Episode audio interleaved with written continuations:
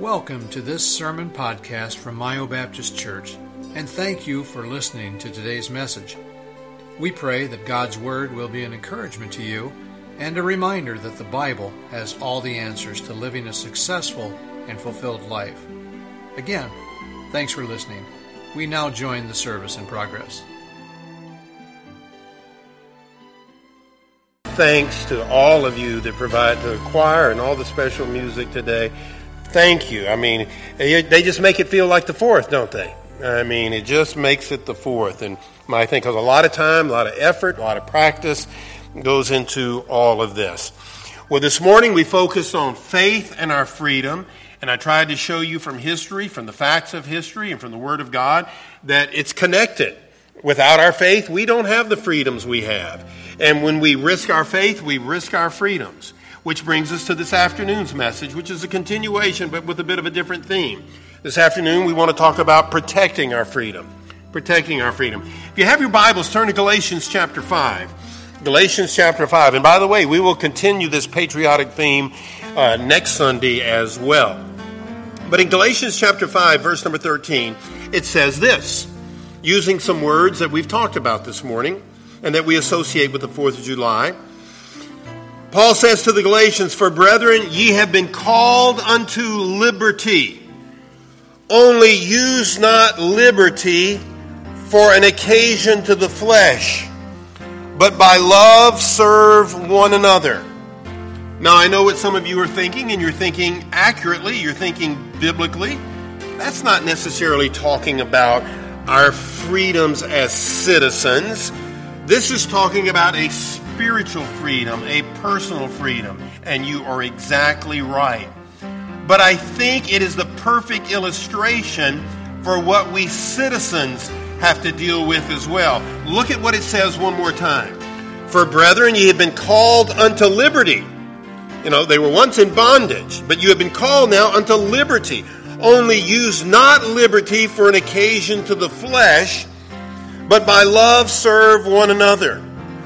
You see, these first Christians, these Galatian Christians, had lived under what you would call the bondage of the law. In the Old Testament, I mean, they lived under thousands of rules. You can't eat this, you can't wear that, you can't touch this, you can't touch that. But Jesus comes along and gives them liberty. They are now no longer under the law. They are free from the law. But with that, and this is key, this is important. But with that came a warning from the Apostle Paul. Only use not liberty, excuse me, for an occasion to the flesh. Because liberty or freedom can lead to license which then can result in the loss of freedom. So, again, let's pause there and consider this. Spiritually speaking, they had gained their freedom. But Paul was afraid they would go too far, thinking, now I am free to do anything and everything I want. And Paul says, no. Yes, you are free, but you're not free to do anything and everything you want. That will result in, in, pleasing the flesh. That will be an occasion of the flesh, and that will do you harm. That parallels with us as a nation. We were set free from the bondage of the British. But if we're not careful, we will take that liberty and that freedom too far into license. License means just do anything you want. Everything goes. Now, our founding fathers were well aware of world history. They knew that there had been and always will be threats to liberty and freedom. In fact, when Ben Franklin, one of the founding fathers, was asked what they had accomplished, he said to this lady, he said, Madam, we have a republic if you can keep it if you can keep it.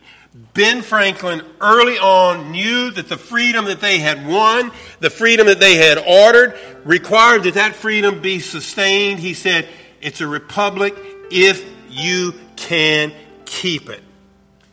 The founding fathers were very much aware of threats to our freedom. There were three that they were concerned about. One, not so much an external menace. Okay, a, a, an outside power coming in and conquering us. You know, we've been blessed as a nation. We have Canada to the north and Mexico to the south. You know, friendly neighbors, thankfully. Those that would really be our enemies, there's this big ocean in between. So the founding fathers knew there would always be a threat from invading armies, but we were blessed as a nation, kind of being this island. But they were also aware that there was another threat to our freedom, and he said that's corruption of customs. Corruption of customs. They were aware if we lost the customs, if you will, of, of our churches, of our faith, of the Judeo Christian ethic, that that was a threat to our freedoms. And then there was a third. One was external menaces or external invasion, corruption of customs. We just corrupt from inside. And the third one was time. Just time. They said what once was fresh becomes faded. We can take anything for granted, and the importance of things can be lost over time. But perhaps the greatest threat to our freedom is what Os Guinness calls the paradox of freedom. The paradox of freedom. And what he says is this the greatest enemy of freedom is freedom. The greatest enemy of freedom is freedom. You see, American freedom was never intended to be such that citizens had the option of doing anything they wanted. Understand that. that. I mean, uh, I'm giving you civics today. And people don't get civics, so you're going to be sitting there thinking, what's he, what's he talking about? This is important, folks. This is foundational. Understand what I said. American freedom was never intended to be such that citizens had the options of doing anything they wanted. Again, that would lead to license. License, the definition lacking legal or moral restraints, especially disregarding sexual restraints, marked by disregard for strict rules of correctness. No civil society can survive license or licentiousness, as the Bible calls it, or the freedom to do as you please. And many Americans are threatening our freedoms by taking freedom to an extreme that our founding fathers never intended. That extreme being, I can do as I please. We can smoke pot if we please to do that, take drugs if we want to. And it's going to extremes. Have you heard? I don't know if it has happened, is happening, or is about to happen, but in Portland, Oregon, they're about to have this nude bicycle ride of some, I don't know how many miles. Now, that's bad enough. But what was shocking to me was when I heard how many participants they were going to have. Did any of you hear? This has been in the news lately. How many participants they're going to have? 10,000. 10,000. founding fathers would roll over in their graves. And ignorant Americans today that do not, you know, they don't teach civics in school anymore, certainly not like they used to. Folks, I remember back in the 70s, I remember it clearly in some of my history classes at LSU. I only support the football and basketball and baseball teams. I don't support the Department of Education or any other Oh, I remember them undermining our founding fathers in class. These just white Christian capitalists taking advantage of anybody and everybody. You know, they don't understand. And therefore, it is threatened. If you think that liberty and freedom gives you the liberty and freedom to do anything you please, you couldn't be more wrong. That's what threatens free societies. In his book, When Nations Die, Jim Nelson Black lists three aspects of decay of nations social decay, cultural decay, and moral decay. You can look back in history and see, uh, this is what drives me crazy about liberals. What they are wanting us to do in the direction they want to take this nation in, you can look back. People have already tried it and failed. It's already been tried. I mean, we got thousands of years of human history. And most everything has been tried and failed. And in fact, in his book concerning the fall of Greece, he said this. Remember, Greece was a powerful nation and had some limited freedoms to some degree. But he says, without traditional guidelines, the young men grew wild and undisciplined, destroying the old order. Slowly, Greece developed into a disreputable and lawless nation. The Romans conquered Greece in 146 BC by placing everything under military authority. They were able to restore order and bring back the rule of law through military authority. And that's the way it goes, folks. This nation could go into, yeah, at first it just seemed like, well, we're freedom, and then we're doing anything we want, and then it's chaos, and then it's anarchy, and then the iron hand will come down and say, no, this is the way it's going to be. And we've lost our freedom.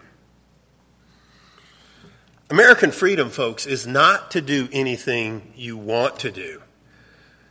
American freedom, based on our faith, is a mature, wise freedom that gives people the right to do what they ought to do. And there is a huge difference. We're not free in this country to do everything we want to do. The freedom that we get through our knowledge of God gives us the freedom to do what we ought to do. The key to a prosperous and peaceful nation is self restraint, self control, and character. And that is pretty, what, pretty, pretty much what our nation has known these past several hundred years. That made us the greatest nation on earth. So now we're going to try something different, thinking we're going to get the same results. That's just blindness. Our forefathers knew that a nation that lacks moral decency, ethics, integrity, and character was incapable of freedom. Again, I love the 4th of July. I love quoting our founding fathers. Again, they, they had a maturity about them. The, these were statesmen. Today we have politicians you know, they, will they'll, they'll try to trick you. They'll say what they, they, they know you want to hear, and then they'll tell another group something else. Back then, I really believe with all my heart that they were statesmen. John Adams, in a speech to the military in 1798, warned his fellow countrymen, stating, Our Constitution was made only for a moral and religious people. Folks, that's one of the reasons we can't export freedom to the East. They, they're incapable of doing it.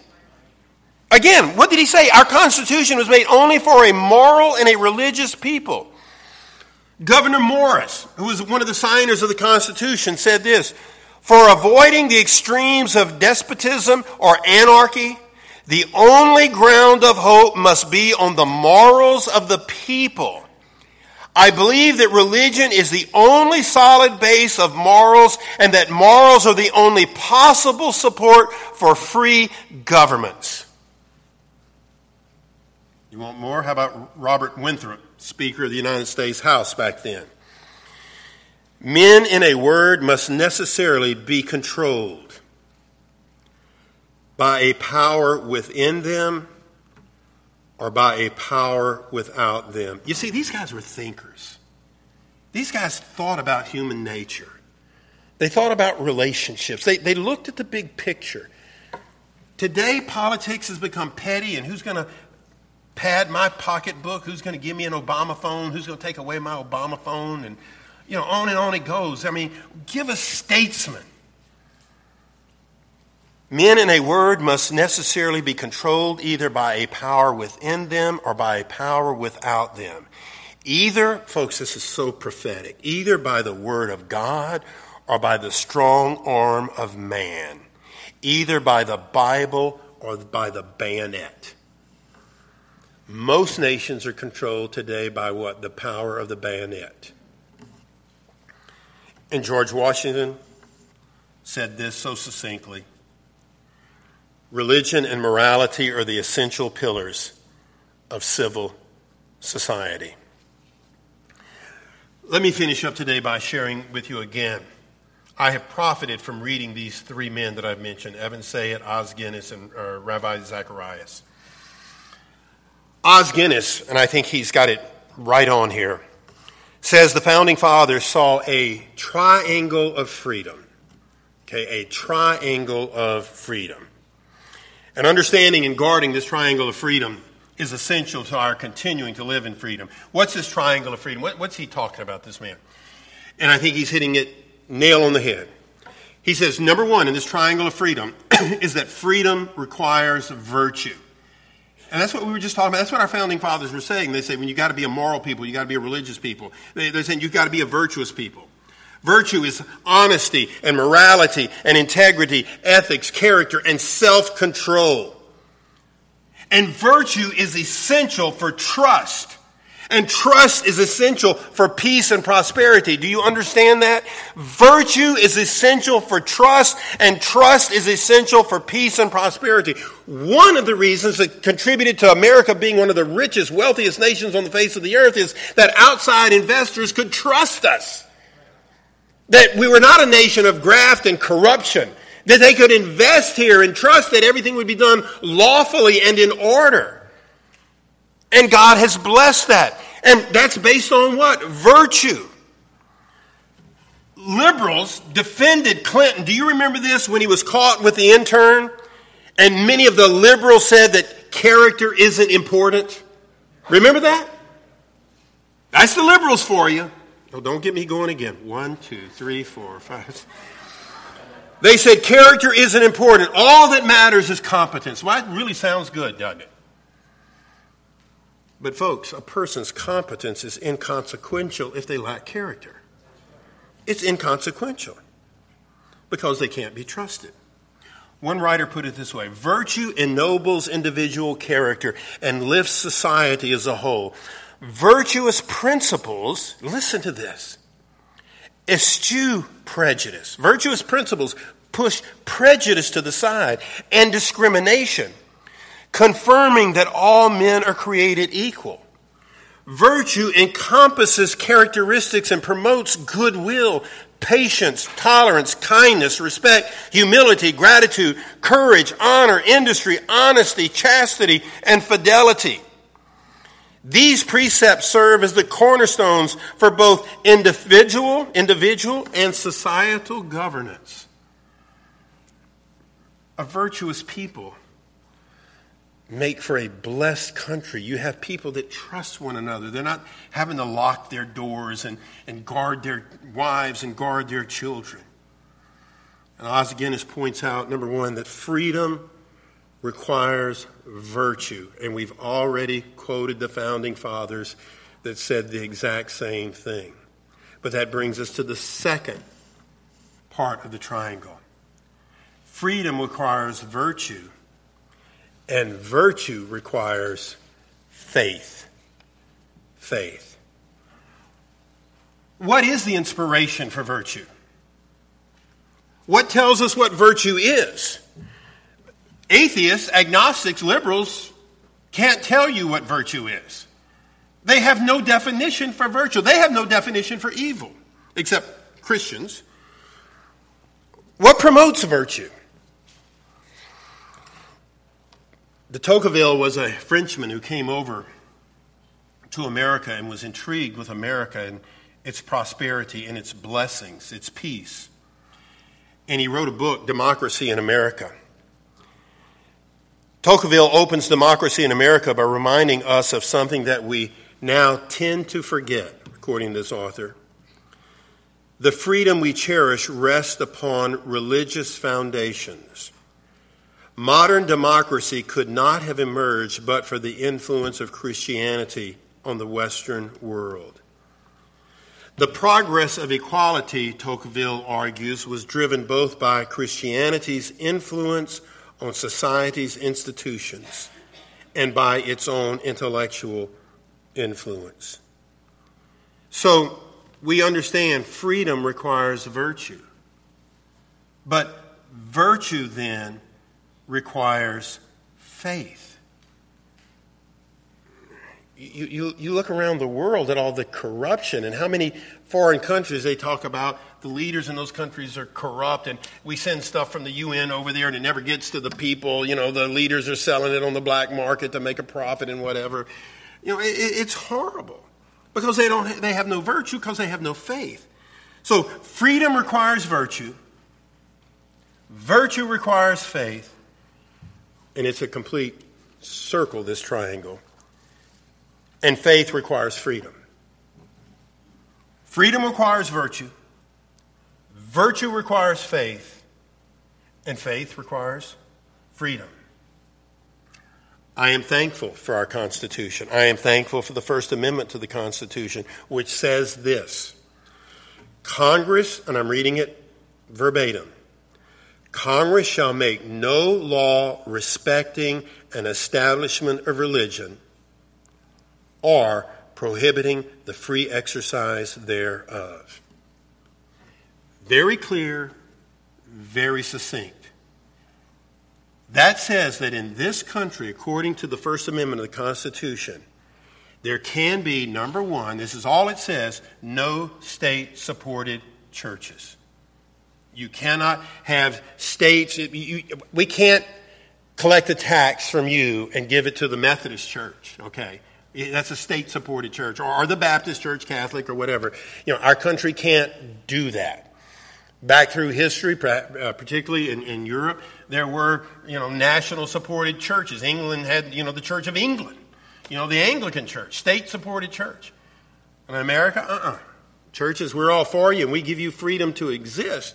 But look, you, you, we're not going to support churches. We're not going to we're, we're not going to raise money from people and give it to certain churches. So there can be no state-supported churches. That's what it means when it says Congress shall make no law respecting an establishment of religion.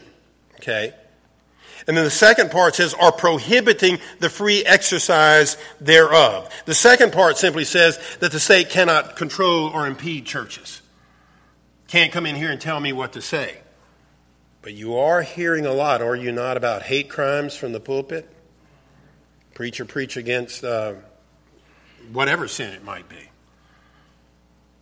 The whole idea of the wall of separation, that was just a comment made by Thomas Jefferson. This does not mean that, the, that you cannot have the Ten Commandments in public places. That's what liberals want it to mean. You know, or that you can't say a prayer in school. We did that for what? Hundreds of years? Until the liberals came around? That's the way they interpret it. But understand the three sided, the three aspects of freedom in our country.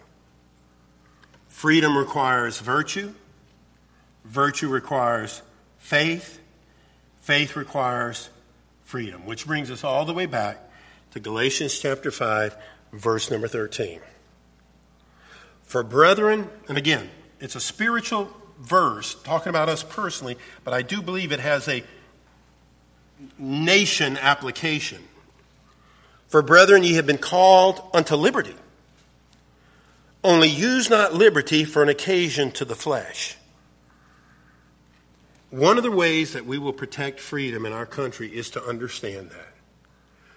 We folks need to have a mature biblical understanding of what it means to be a free American. To be a free American, according to the very words of our founding fathers, does not give us the freedom to do anything we want. It gives us the freedom to do what we ought. We need to understand that. We need to proclaim that. We need to be people of faith that can articulate that to our family, to our friends, to our neighbors, and to our coworkers. We don't need to be combative, but we do need to be courageous. And we don't need to just blend into the furniture when the topic comes up at work or at the family meeting or whatever, family get together, and someone starts saying, Well, in America, we're free to do as we want. Point them to the founders, where the founders talking about we must be a people of morality, we must be a people of virtue, we must be a people of self restraint. Point them to those men and their words. And may they understand that they are bringing us towards license, which will then bring us towards chaos, which will then bring us towards because that will that will result in the breakdown of look license. It's already happening. Will result in the breakdown of the family, and as the family breaks down, they will start those individuals. It's already happening. Will be very needy. So the people then that are working, okay, have to work harder because more of your paycheck is going to the, the liberal crowd that thinks that they can, you know, um, do drugs and smoke and do all that kind of stuff, and yet they can't do a job, so they're laid off. So they depend more and more on the working class people. And you work more and more to, to pay for their illegitimate children, to pay for their illegitimate lifestyle. And in the end, folks, it gets ugly. It gets real ugly. And somebody's not going to be happy. The answer is the cause of Christ. And churches like ours, we've got to, we have got to resist the temptation to become liberal ourselves. What will make a difference is the unadulterated truth of God's Word. This is powerful, folks. It can change hearts, it can change families, it can change churches, it can change nations. All we need to do is unashamedly proclaim it. This is it. This can bring revival to our lives, our families, our churches, and our nation. I'm calling on us to know the Word of God, to live the Word of God, and to proclaim the Word of God everywhere you go and in everything you do. Thank you for listening to today's message. We hope that the service was a blessing to you and that you were encouraged by God's Word. If you have any questions about Myo Baptist Church, please contact us anytime. You can find contact information on our website at myobaptistchurch.com.